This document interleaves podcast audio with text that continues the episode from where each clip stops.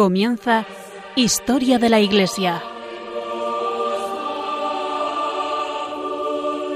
Un programa dirigido por Alberto Bárcena.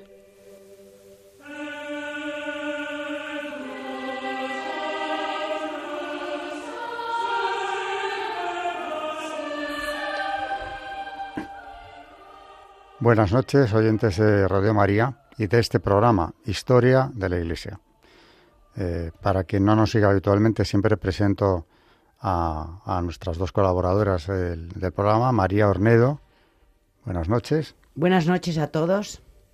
Que hace la, tercera sección, Magisterio de la Iglesia, y Carmen Turdemontis, que hace la primera sección, Historia, eh, propiamente dicha, Historia de la Iglesia, y también la segunda, que es un santo relacionado con el tema que estemos tratando. Buenas noches a todos.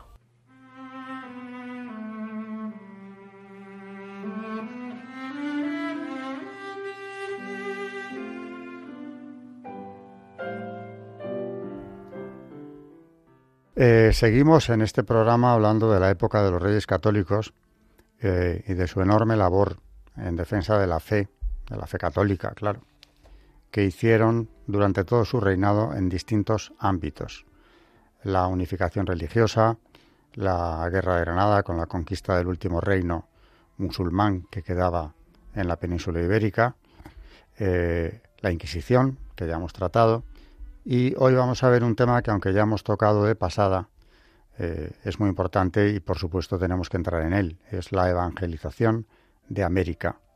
¿Por qué eh, asumieron esa evangelización como un proyecto prioritario de, su reinado y cómo lo llevaron a cabo, cómo crean la estructura eclesiástica allí que va a ser el origen de la evangelización de todo un continente en una labor que no tiene parangón en la historia universal, eh, porque ninguna nación ha llevado a cabo una evangelización de tales proporciones y para eso es bueno recordar que los reyes católicos contemplan América como una extensión de España. Es decir, insisto en el concepto de que no es una colonia, no es un conjunto de colonias, sino que es la España de ultramar y por eso hay virreinatos y por eso va a haber también, como Carmen nos contará hoy, arzobispados, obispados y parroquias sobre las cuales, eh, los cuales, porque sobre los obispados también, los reyes católicos ejercen un patronato, el patronato regio, que también aquí en España los papas le habían concedido y confirmado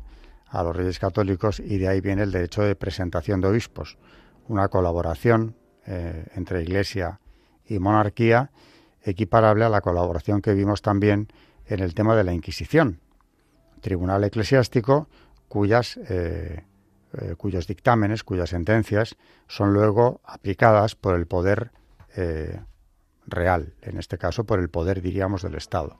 Eh, eso es lo que vamos a ver en la parte histórica.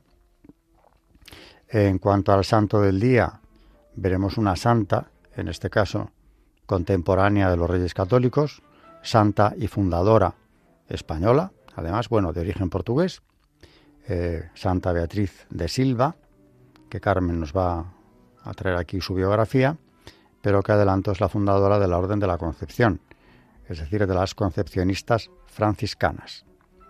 Es decir, son ya defensoras de la Inmaculada Concepción, algo en lo que España se destacó durante siglos, mucho antes de que ya en el XIX eh, se reconociera este dogma, la Inmaculada Concepción de María.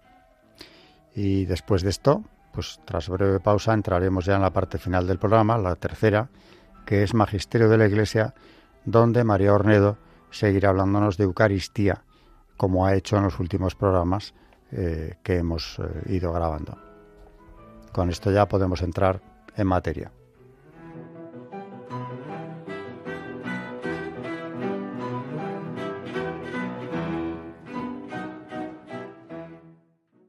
Como decía ahora, eh, en historia, lo que nos toca ver hoy dentro del reinado muy rico en acontecimientos y decisiones trascendentales de los reyes católicos, Vamos a abordar hoy el tema de América, nada menos, uno de sus legados principales. No solo han consolidado la España recuperada del poder musulmán, no solo han procedido a la unificación eh, político-social aunque respeten las, las leyes e instituciones propias de cada uno de los reinos hispánicos y también los de Italia que vienen con la corona de Aragón, sino que además mm, con ellos viene también la palabra clave en este reinado es la unidad, la unidad religiosa. Para eso traen la Inquisición, para acabar también con el sacrilegio cometido de forma permanente por los judaizantes. No es contra los judíos, este, el tribunal es contra los judaizantes. Y también resto de herejes o eh, delitos contra la fe. Pero hoy nos vamos a ocupar en concreto, porque de los temas anteriores ya lo hemos hecho, de la evangelización de América e insisto en este concepto. Ninguna nación, a partir de los reyes católicos, y en esta empresa continuarán dignamente sus sucesores en el trono de España, de la monarquía hispánica, ha llevado a cabo una labor de evangelización de tales proporciones. Todo un continente va a ser evangelizado como una prioridad por los reyes católicos, su nieto Carlos I, y a partir de ahí los reyes de la monarquía hispánica, que en un tiempo verdaderamente sorprendente por lo, por lo rápido, por lo corto eh, de la evangelización, eh, han conseguido que la América española o la España americana, como queramos llamarla, eh, se convierta, pase del paganismo, pase de los sacrificios humanos que escandalizaron a los primeros españoles que allí llegan, a ser un continente católico. En algunos sitios, en algunos reductos, tardará más en llegar la fe, pero vamos a ver hoy, y Carmen nos lo va a explicar, cómo esta prioridad la dejan eh, manifiesta por escrito y, a partir de ahí van a ir eh, dirigiendo ellos la organización eclesiástica por ese privilegio del patronato regio que ejercían ya en la península y que ahora en América seguirán también ejerciendo, no solo sobre obispados, sino en el caso americano también sobre las parroquias, para poder elegir y enviar allí a los eh, sacerdotes que tuvieran un mayor espíritu misional, que no era fácil en un mundo donde todo estaba por hacer, todo estaba por cambiar, eh, y llegan en circunstancias precarias, pero enseguida vamos a tener una iglesia eh, estructurada y sólida. Insisto que no es lo mismo en cualquier territorio, pero en definitiva todo parte de los primeros virreinatos, la Nueva España, que es México,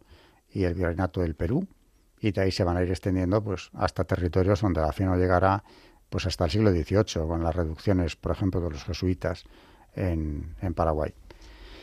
Bien, pues adelante Carmen con, con, esta labor y hay un documento de la reina doña Juana, eh, si no me equivoco, en la que dice no, de los reyes católicos, donde utilizando el nos majestático, nos queremos, hay otro sobre de Doña Juana donde viene a confirmar lo mismo, pero los reyes católicos aquí nos dejan claro cuál era su interés, cuál era su intención en relación con la fe en América y por qué quieren eh, llevarla como una prioridad allí.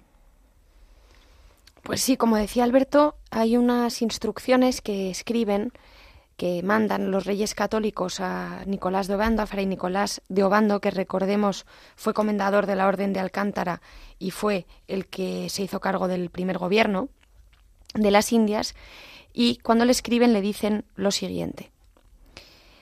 Porque nos deseamos que los indios se conviertan a nuestra santa fe católica, y sus ánimas se salven, porque este es el mayor bien que les podemos desear, para lo cual es menester que sean informados en las cosas de nuestra fe, para que vengan en conocimiento de la de ella.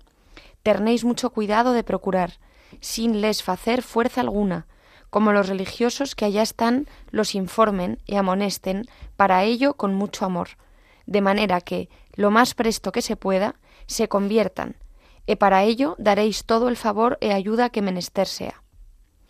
Otro sí, procuraréis como los indios sean bien tratados y puedan andar seguramente por toda la tierra.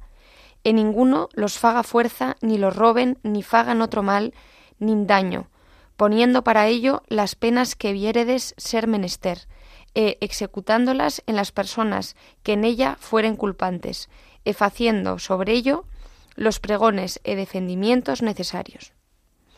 Estas, como decimos, fueron estas instrucciones que dieron los reyes católicos a Fray Nicolás de Obando y que éste debía aplicar en América. Y esto, como decíamos, es un fragmento de estas instrucciones que, como vemos, ponen de manifiesto estas directrices de la corona en cuanto a la evangelización y al tratamiento que se les debe a, los indígenas. Así que lo vemos muy claramente. Es una fuente primaria, vamos, de, de, los propios reyes católicos eh, y de un escrito a, a Fray Nicolás de Obando sobre esto. Y luego continuamos con lo que anunciaba Alberto de nuestro tema del día, que es la organización misional que crean los reyes católicos en América. Como decía Alberto, crean una iglesia diocesana con un clero regular, vamos, la, la, trasladan allí. Se van a crear, ya lo veremos, hasta 38 diócesis y todo esto a través de una estructura que van a poner allí en marcha, puesto que va a ser, como decía Alberto, una, una extensión de España. No es una colonia, sino que es una extensión de España y también lo va a ser en la estructura eclesiástica en la que va a haber arzobispados, obispados, diócesis y bueno, pues eh, la misma estructura que, que había en ese momento en España. A partir de la firma de las bulas alejandrinas, se abre para la Iglesia, a través del impulso de la corona castellana, un horizonte amplísimo de evangelización, no comparable a ningún otro proceso de cristianización, llevado a cabo antes ni después, en territorio alguno. Conforme se iban descubriendo territorios y se comparaba y se comprobaba que las Antillas no eran sino el preludio de algo mucho más grande que estaba por venir, se piensa, como es lógico, en una manera de organizar todo aquello. De hecho, aunque describiremos la ingente tarea de los miles de religiosos distribuidos por el continente, la plena inserción de América en el marco de la Iglesia se realizó a través del trabajo organizado desde las diócesis, que por otra parte dejaban sentir en mayor medida las ataduras con respecto a la corona. Conscientes de que la legitimidad de la presencia española pasaba por la necesidad de, evangelizar a los habitantes del Nuevo Mundo, los reyes de España no podrán dar ni un solo paso político en América sin tener en cuenta las necesidades religiosas de sus nuevos súbditos. Ya hemos visto, o vimos en anteriores programas, cómo en el segundo viaje colombino formaban parte de la expedición los primeros misioneros, bajo las órdenes de Fray Bernardo Boyle. A partir de la celebración de la primera misa en la isla española, que fue, recordemos, el 6 de enero de 1494, muchas son las decisiones que debían tomarse para lograr una eficaz evangelización de los nativos. Estas actuaciones vendrán en mayoría integradas en el derecho del patronato, del que ya hablamos también, y que independientemente de que se excedieran en la interpretación de sus prerrogativas, convertían a los reyes de España en promotores indiscutibles de la acción evangelizadora en el Nuevo Mundo.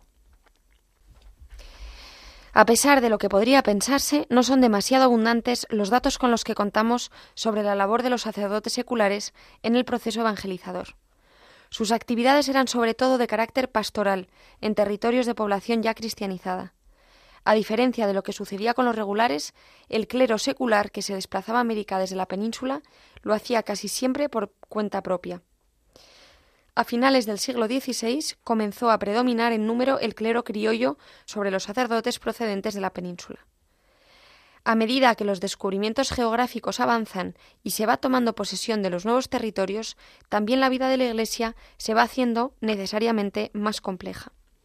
No quiere esto decir que el descubrimiento preceda siempre la tarea evangelizadora. Muchas veces los misioneros de las órdenes tomaban la delantera de los conquistadores y esto fue así en mayor medida a partir de la orden de Felipe II de paralizar las conquistas armadas en 1573. Pero sí que fue necesaria una organización eclesiástica en la misma medida que se iba organizando la política y la administración. Un dato nos ayudará a comprender la actividad ingente que se desarrolló para consolidar esta tarea eclesiástica en América. Entre 1511 y 1620, la Santa Sede erigió 38 diócesis en América. La organización eclesiástica fue la misma que funcionaba en Europa, división en archidiócesis, diócesis y parroquias. En vísperas de la independencia, ya en el siglo XIX, existían en América Española seis provincias eclesiásticas y cuarenta y un diócesis, de las que nueve eran archidiócesis, lo que da idea de la vitalidad de la Iglesia en los territorios ultramarinos de la monarquía hispana.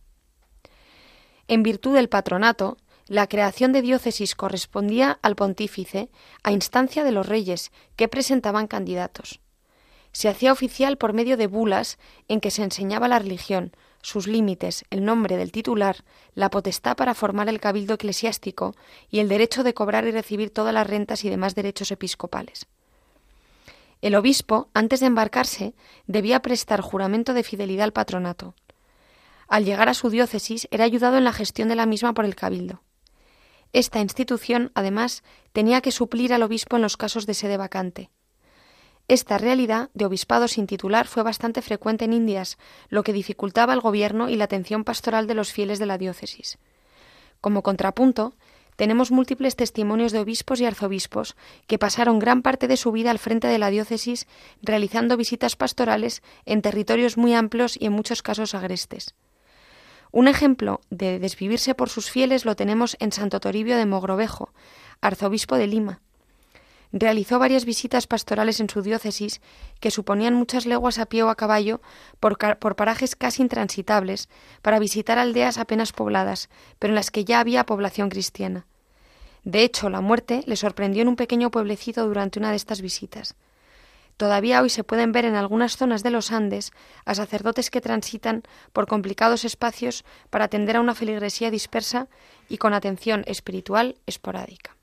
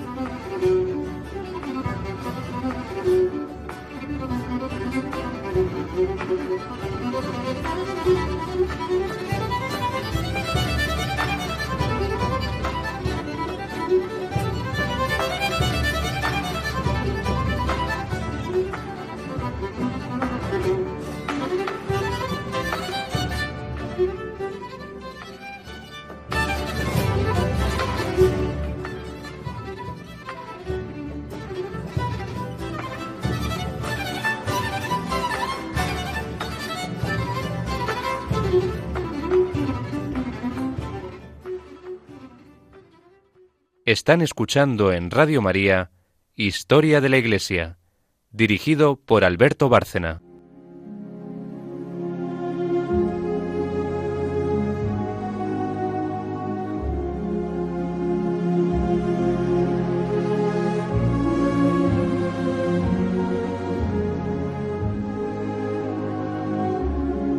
Santos en la historia de la Iglesia.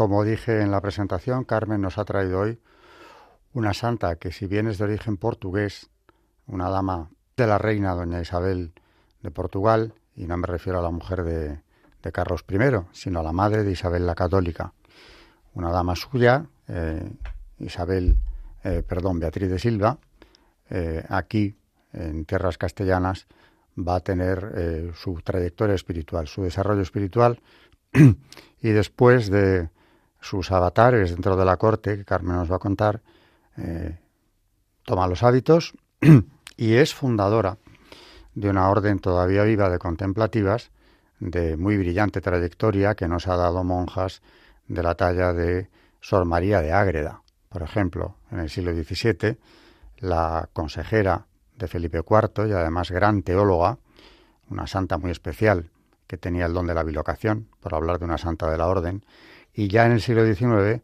no es santa, pero está en proceso, eh, la famosa monja de las llagas, Sor Patrocinio. Bueno, pues vamos a ver cómo esta orden, nacida en España, las concepcionistas franciscanas, nacen por eh, obra y gracia precisamente de esta, de esta santa que nos trae hoy Carmen, de biografía bastante singular.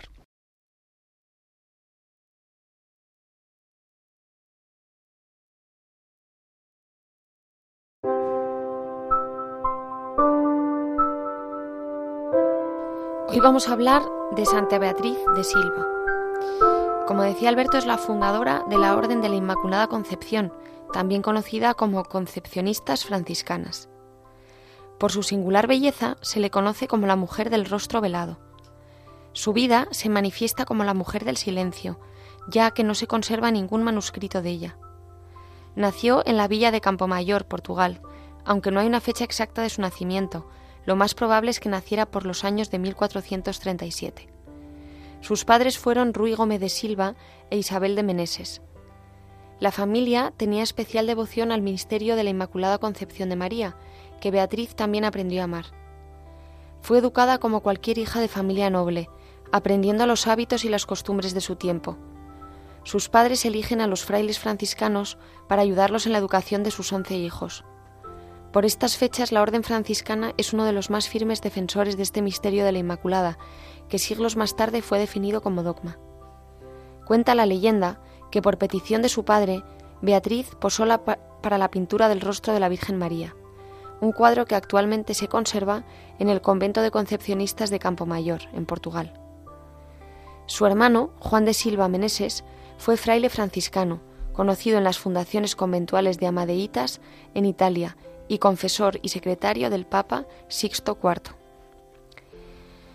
Cuando el rey Juan II de Castilla contrajo matrimonio con Isabel de Portugal en 1447, ésta se lleva consigo a Beatriz como dama de honor, quien por aquel entonces tendría 20 años. Su belleza causó una revolución en la corte, despertando admiración, envidias y celos, incluso en la misma reina Isabel, que veía en ella una rival sospechosa. Cuentan las crónicas de la época que Beatriz era la doncella más dulce y hermosa de la corte. Para ese entonces ya había recibido peticiones de matrimonio, de condes y duques, pero lo rechazó e hizo voto a Dios de virginidad. Beatriz vivió sucesos intensos y llenos de gran simbolismo, como el hecho de que la misma reina que tanto la había distinguido con su amor y confianza, cegada por los celos, resolvió quitarle la vida encerrándola en un cofre. Durante tres días Beatriz estuvo encerrada viva sin comer ni beber nada. En ese encierro tuvo una experiencia espiritual de encuentro con la Virgen María, que se le apareció vestida de blanco y azul, encargándose la fundación de la orden. La consoló y le dijo Beatriz, no tengas miedo, tú fundarás una orden cuya finalidad será la glorificación de su inmaculada, de su inmaculada concepción. Librada de la muerte inminente en el cofre y por mediación de un familiar que trabajaba en la corte, fue puesta en libertad. En el camino de la corte a Toledo salieron a su paso dos frailes franciscanos que la saludaron en lengua portuguesa. Ella se asustó porque creyó que la reina la había mandado matar y antes le darían los sacramentos, pero no fue así. Ellos la consolaron en su llanto y la tribulación. Le hicieron saber que sería una de las mejores señoras de España y que sus hijas serían nombradas en toda la cristiandad. Ella respondió que nunca se casaría porque tenía el voto de limpieza a la reina del cielo. Dijeron ellos, lo que hemos dicho ha de ser. Este anuncio se ha entendido como la maternidad espiritual de Santa Beatriz y nos sitúa en un contexto pascual en el que, como los discípulos de Maús, pasan de ser unos compañeros desconocidos a ser iluminados por la luz del resucitado. Esta experiencia quedó grabada en Beatriz y creyó que fueron San Francisco y San Antonio, a quienes tenía una gran devoción, los que se le habían aparecido.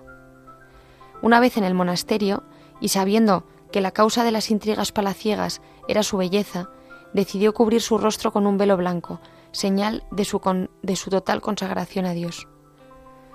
Beatriz vivió dedicada a la vida de oración y penitencia, tejiendo con sus propias manos prendas que repartía. Santa Beatriz vivió durante 30 años con las dominicas de Toledo como seglar sin ser monja. Su vida espiritual transcurrió viviendo en la devoción de la Concepción Inmaculada.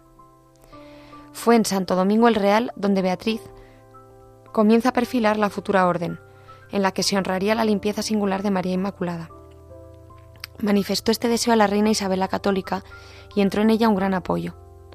Fue así como comenzó a ponerse en marcha esta fundación religiosa.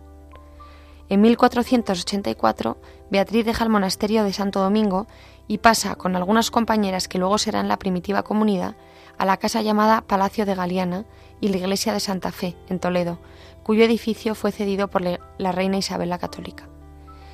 Beatriz preparó este palacio como monasterio e inició allí, junto con su sobrina Felipa da Silva y otras once compañeras, lo que sería más tarde la orden. Durante este tiempo, Beatriz y sus compañeras hacen experiencia de vida monástica. Su lema, honrar, celebrar e imitar la concepción inmaculada de María. El 30 de abril de 1489 reciben respuesta. El Papa Inocencio VIII autoriza la fundación del nuevo monasterio. Con esta aprobación papal, Beatriz y sus compañeras comenzaron con los preparativos para la inauguración oficial de la nueva forma de vida y la toma de un nuevo hábito en colores blanco y azul, tal como la Virgen se lo había pedido, cuando estuvo encerrada en el cofre. Estando en oración en el coro, tuvo otro nuevo encuentro con la señora que le dijo, Hija, de hoy en diez días has de ir conmigo, que no es nuestra voluntad que goces aquí en la tierra de esto que deseas. Al día siguiente envió a, por su confesor y recibió los sacramentos preparándose para el tránsito. Santa Beatriz aprendió a fiarse de Dios en obediencia de fe. Las crónicas de la época relatan que ella se reunió con sus compañeras de comunidad, la llamada comunidad primitiva, para preparar su partida. Estando en artículo mortis, es decir, a punto de morir, Beatriz recibió sus votos religiosos y al destaparle el rostro le vieron una estrella brillante como el oro. Su rostro brillaba como mujer que ya gozaba de la gloria divina. De lo anterior fueron testigos seis frailes franciscanos. Fue enterrada en Santa Fe, el convento primitivo que ella había fundado. En la actualidad de ese lugar solo queda la capillita donde oraba Beatriz y donde recibió el anuncio profético de su muerte. Pertenece a la comunidad autónoma de Toledo y de momento está cerrada al público. Después de morir, Santa Beatriz se apareció en Guadalajara a Fray Juan de Tolosa, de quien recibió consejo y apoyo en la obra que estaba iniciando y le dijo, Id, luego, muy deprisa a Toledo, que mi casa y orden están a punto de deshacerse toda. Las dominicas querían llevarse a su convento a las doce religiosas que formaban la comunidad primitiva. Es por esta razón que llega Fray Juan de Tolosa para mediar entre las concepcionistas y dominicas y que las nuevas religiosas pudiesen continuar la obra de Beatriz. La presencia del fray Juan Luis de Tolosa puede entenderse aquí como el resultado de una alianza y una misión ante el hecho de la solidaridad carismática entre Beatriz y él. Pasados ocho días, las religiosas tomaron sus hábitos, conforme a la bula de Inocencio VIII. Desde aquel día, la casa de Santa Fe pasó a llamarse Monasterio de la Concepción de Nuestra Señora. Los restos mortales de Santa Beatriz de Silva descansan en el coro de la Iglesia de la Santísima Concepción. Fue canonizada por Pablo VI en 1976.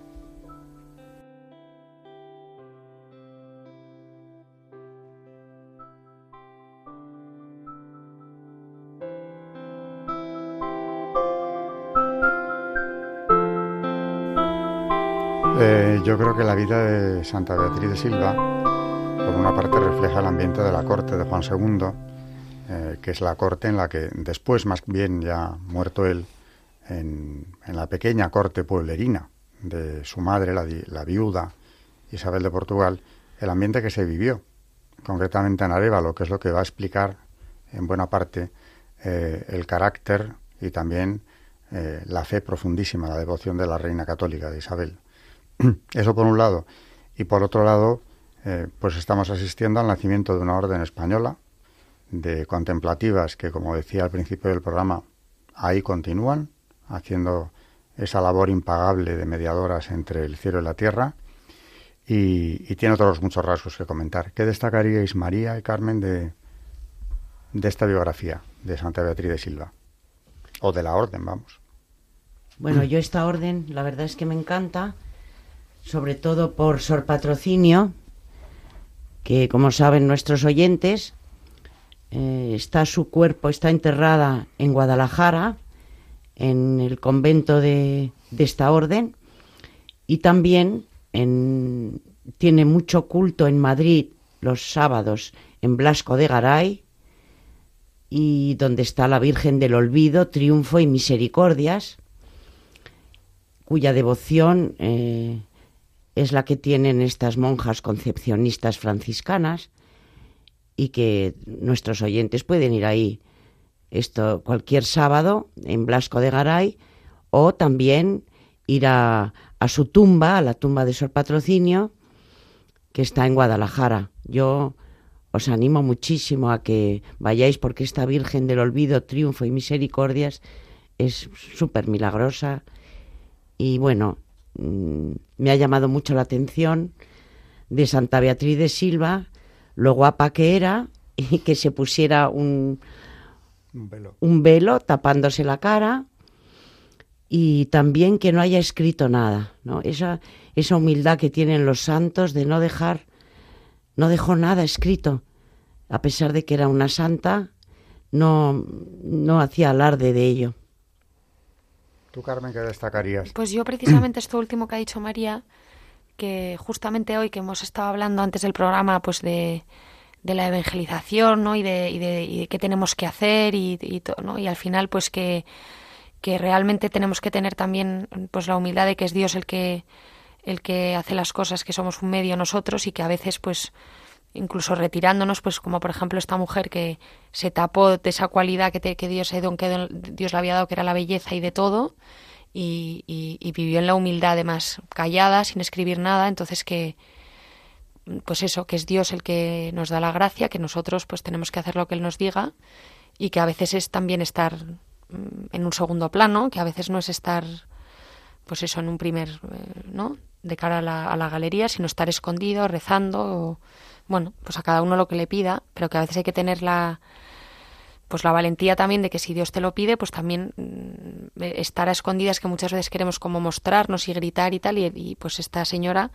vivió más bien escondida, tanto físicamente como pues no dejó nada escrito ni nada, y, a pesar de ello, pues mm, nos, nos, acordamos de ella porque, porque Dios hizo grandes cosas a través de su humildad también. Ella que no quería casarse, y cuando le hablan de tener hijos dice que eso no puede ocurrir, lo que le esperaba era una maternidad espiritual fecundísima, de una orden que por los siglos ha llegado hasta ahora. Así que es un personaje no muy conocido, Santa Beatriz de Silva, pero que merece la pena, eh, no solo conocerla, sino también encomendarse a ella. Hay una imagen suya en la iglesia de las concepcionistas que María comentaba en Blasco de Garay, hay un altar y una imagen de Santa Beatriz de Silva.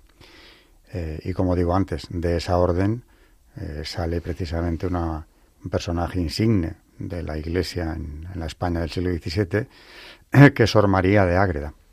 Y luego ya en el XIX, como ha dicho María y comentado al principio, está Sor Patrocinio, que también es una historia como para tratar aparte. Con esto eh, concluimos la sección del Santo del Día, si no queréis añadir nada más, y pasamos ya a la parte final, la tercera, que es el Magisterio de la Iglesia.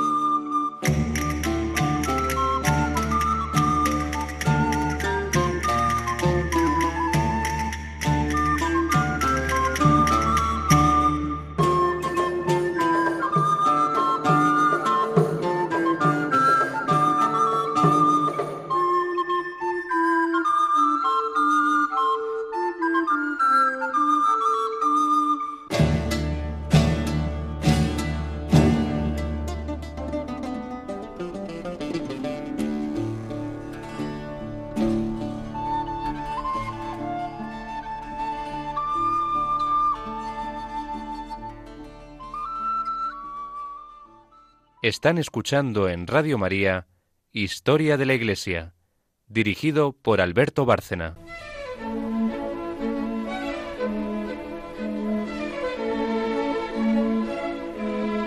El Magisterio de la Iglesia.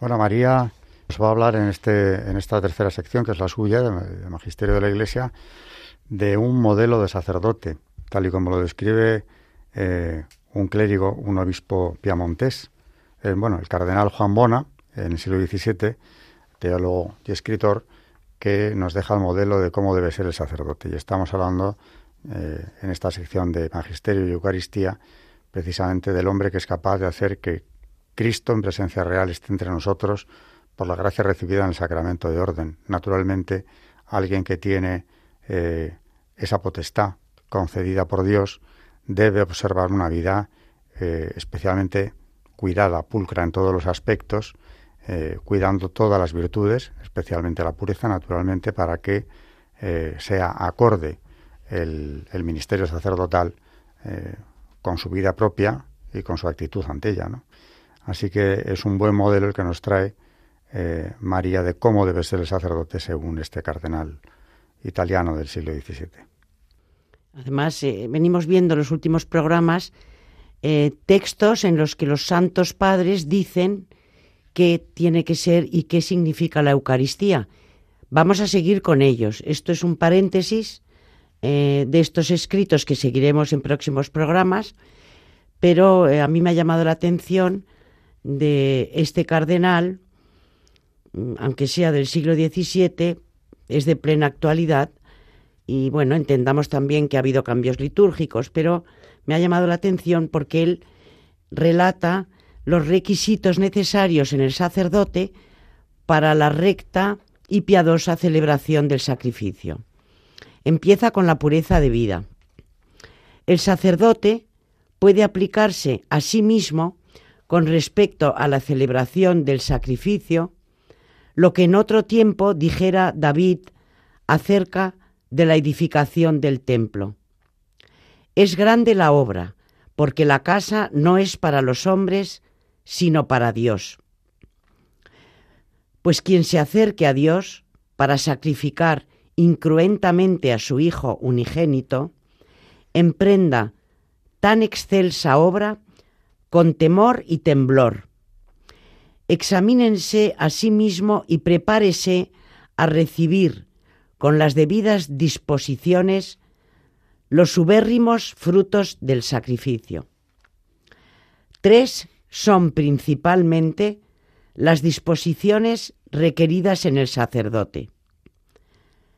Pureza de vida, rectitud de intención, y devoción actual. La pureza de vida consiste en dos cosas.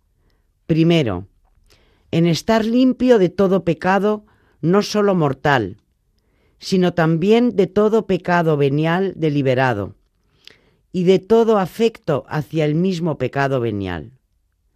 Si bien no podemos evitar totalmente los pecados leves, podemos, y debemos, sin embargo, arrancar de raíz con todas nuestras fuerzas la afección a los mismos, de tal manera que no nos apeguemos a ellos por voluntad o afecto. En segundo término, la pureza de vida consiste en procurar con toda diligencia ser puro, santo y adornado de toda virtud, y considerar especialmente dirigidas a uno mismo estas palabras del Apocalipsis. El justo justifíquese más y más, y el santo más y más santifíquese. Con razón, San Juan Crisóstomo dice, ¿qué pureza hay que no deba sobrepujar el que participa de tal sacrificio? ¿Qué rayos de luz a que no deba hacer ventaja la mano que divide esta carne la boca que se llena de este fuego espiritual, la lengua que se enrojece con tan veneranda sangre?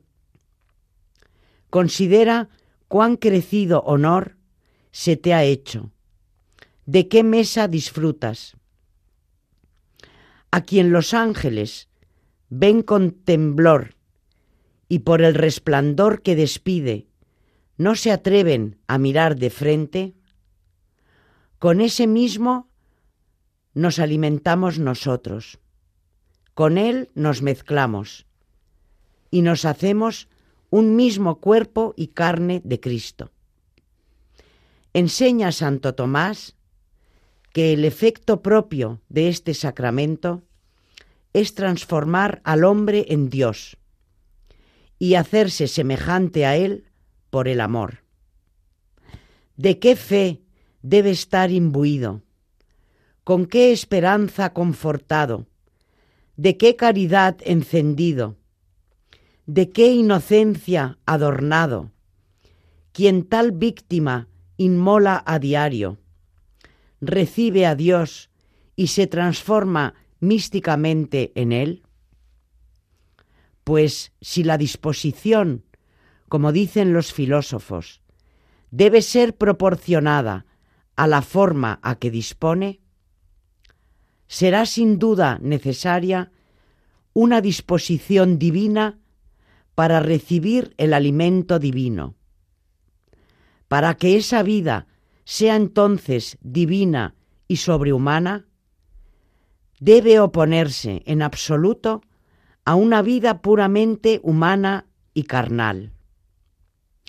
Quien así vive se separa de las criaturas y se une tan solo a Dios.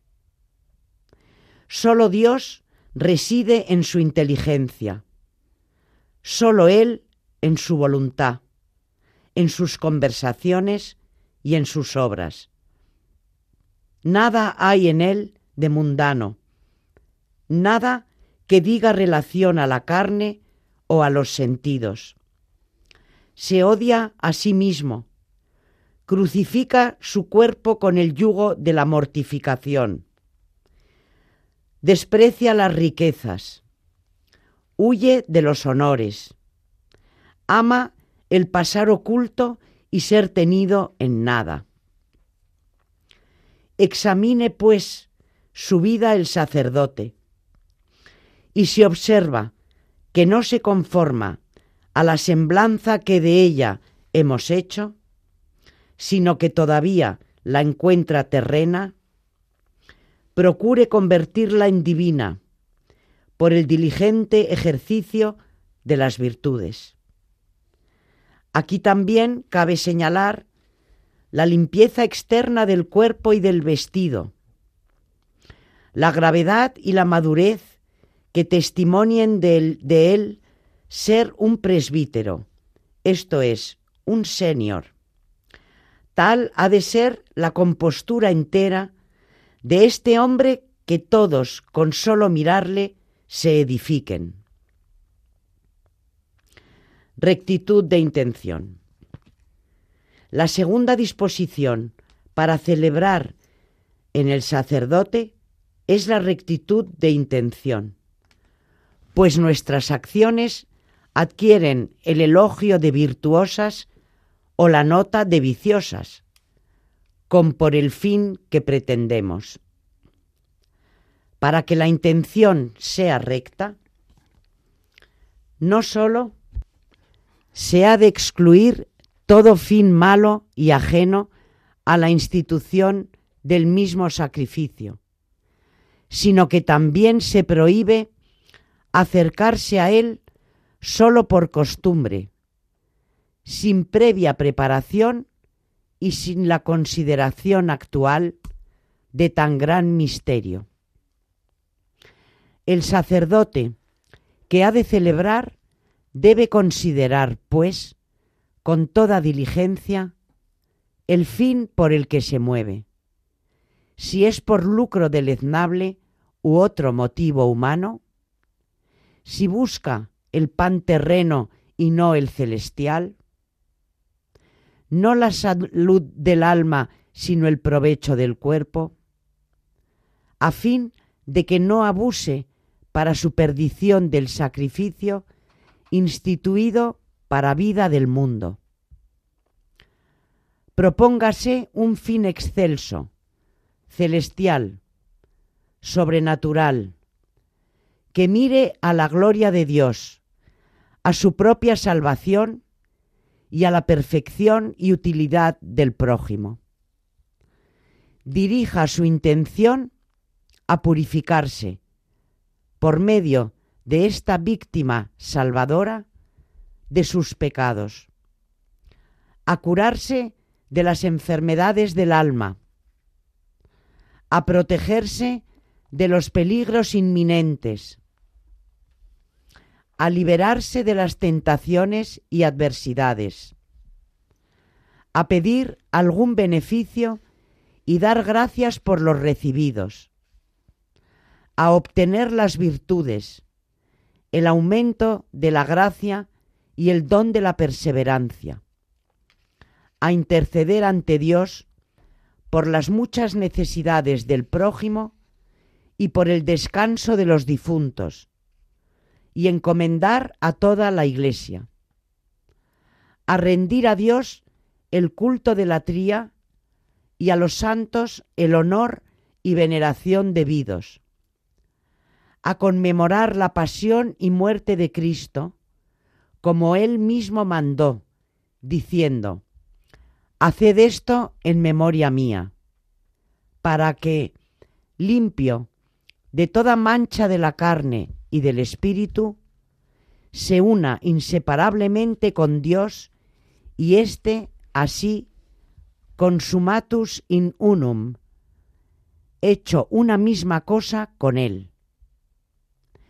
Por estos y otros motivos, conviene concretar la intención antes de la misa, según la fórmula que al final se inserta. No hemos de olvidar aquí que algunos hombres de eximia santidad y doctrina, teniendo siempre presente lo efímero de la vida, reciben a diario en el sacrificio de la misa el cuerpo y la sangre de Cristo, como si hubiesen de morir en ese día, con la intención de que les sirva a ellos de viático para la vida eterna. Sería de gran provecho para el sacerdote reflexionar a menudo con gran solicitud sobre el tema de la muerte y de la eternidad. Devoción actual. La tercera disposición consiste en la devoción actual. Para avivar este sentimiento debe el sacerdote, en primer lugar, poner especial cuidado en considerar con fe firme y ponderar con sublime estimación todo lo que enseña la Iglesia Sacrosanta sobre este inefable misterio y los tesoros de gracias celestiales que en él se encierran. Pues con las palabras de consagración pronunciadas por él, se convierte el pan en el cuerpo de Cristo y el vino en su sangre. Y bajo el velo de las especies sacramentales se hacen presentes el cuerpo purísimo de Cristo que por nuestra salvación fue clavado en la cruz. Su sangre, que por nosotros fue derramada, y el alma gloriosa en la que residen todos los tesoros de la sabiduría y de la ciencia de Dios. En una palabra, Cristo, verdadero Dios y verdadero hombre, que ha de venir con gran majestad a juzgar a los vivos y a los muertos y al mundo por el fuego. En segundo término, para excitar la devoción, es necesaria la humildad, que en la institución de este sacramento resplandece más aún que las otras virtudes. Cristo, en efecto, siendo Dios en la forma, se anonadó a sí mismo y encubrió bajo las especies de pan y de vino su cuerpo, su sangre y su divinidad, exponiéndose a las injurias de hombres pecadores que llenos de inmundicia pretenden acercarse a él y tocarle con sus manos contaminadas. Es pues de justicia en el sacerdote imitar tan gran humildad, adentrarse en su nada y en nada tenerse. Solo la humildad nos prepara dignamente para recibir a tan excelso huésped. Ninguna disposición, ninguna facultad, ninguna virtud nuestra nos hace dignos de ello, sino sólo la gracia de Dios. Debemos, por tanto, reconocer nuestra indignidad y apoyarnos únicamente en la misericordia divina. Buena meditación la de este cardenal Piamontés porque todo lo que está diciendo es algo que deberíamos recordar todos, pero especialmente el sacerdote, eh, cada vez que va a consagrar para ser, y es de suponer que la mayoría lo son, plenamente conscientes de ese milagro que se produce eh, por generosidad de Dios hacia nosotros. Eh, ha subrayado la humildad, pero también otras virtudes, y yo creo que esto sería un buen repaso para los sacerdotes, desde luego, pero para los fieles que recibimos la Eucaristía también. Porque no se puede recibir como algo rutinario que hacemos porque sí, un día más, sino ser conscientes de lo que se nos está entregando en ese momento. Así que muchas gracias a las dos. Gracias a ti, María Ornedo. Y buenas noches. Buenas noches a todos y muchas gracias. Y también a ti, Carmen Turdemontis. Muchas gracias y buenas noches. Gracias, buenas noches y recordar a nuestros oyentes los dos medios eh, por los que pueden ponerse en contacto con nosotros. Eh, uno es el, correo, que es historia de la iglesia radiomaria.es, historia de la iglesia radiomaria.es. Y si lo prefieren también nos pueden escribir Paseo de Lanceros 2, primera planta, 28024 Madrid, con Radio María y el programa a la al programa Historia de la Iglesia. Paseo de Lanceros 2, primera planta, 28024, Madrid. Buenas noches a todos nuestros oyentes de Historia de la Iglesia aquí en Radio María.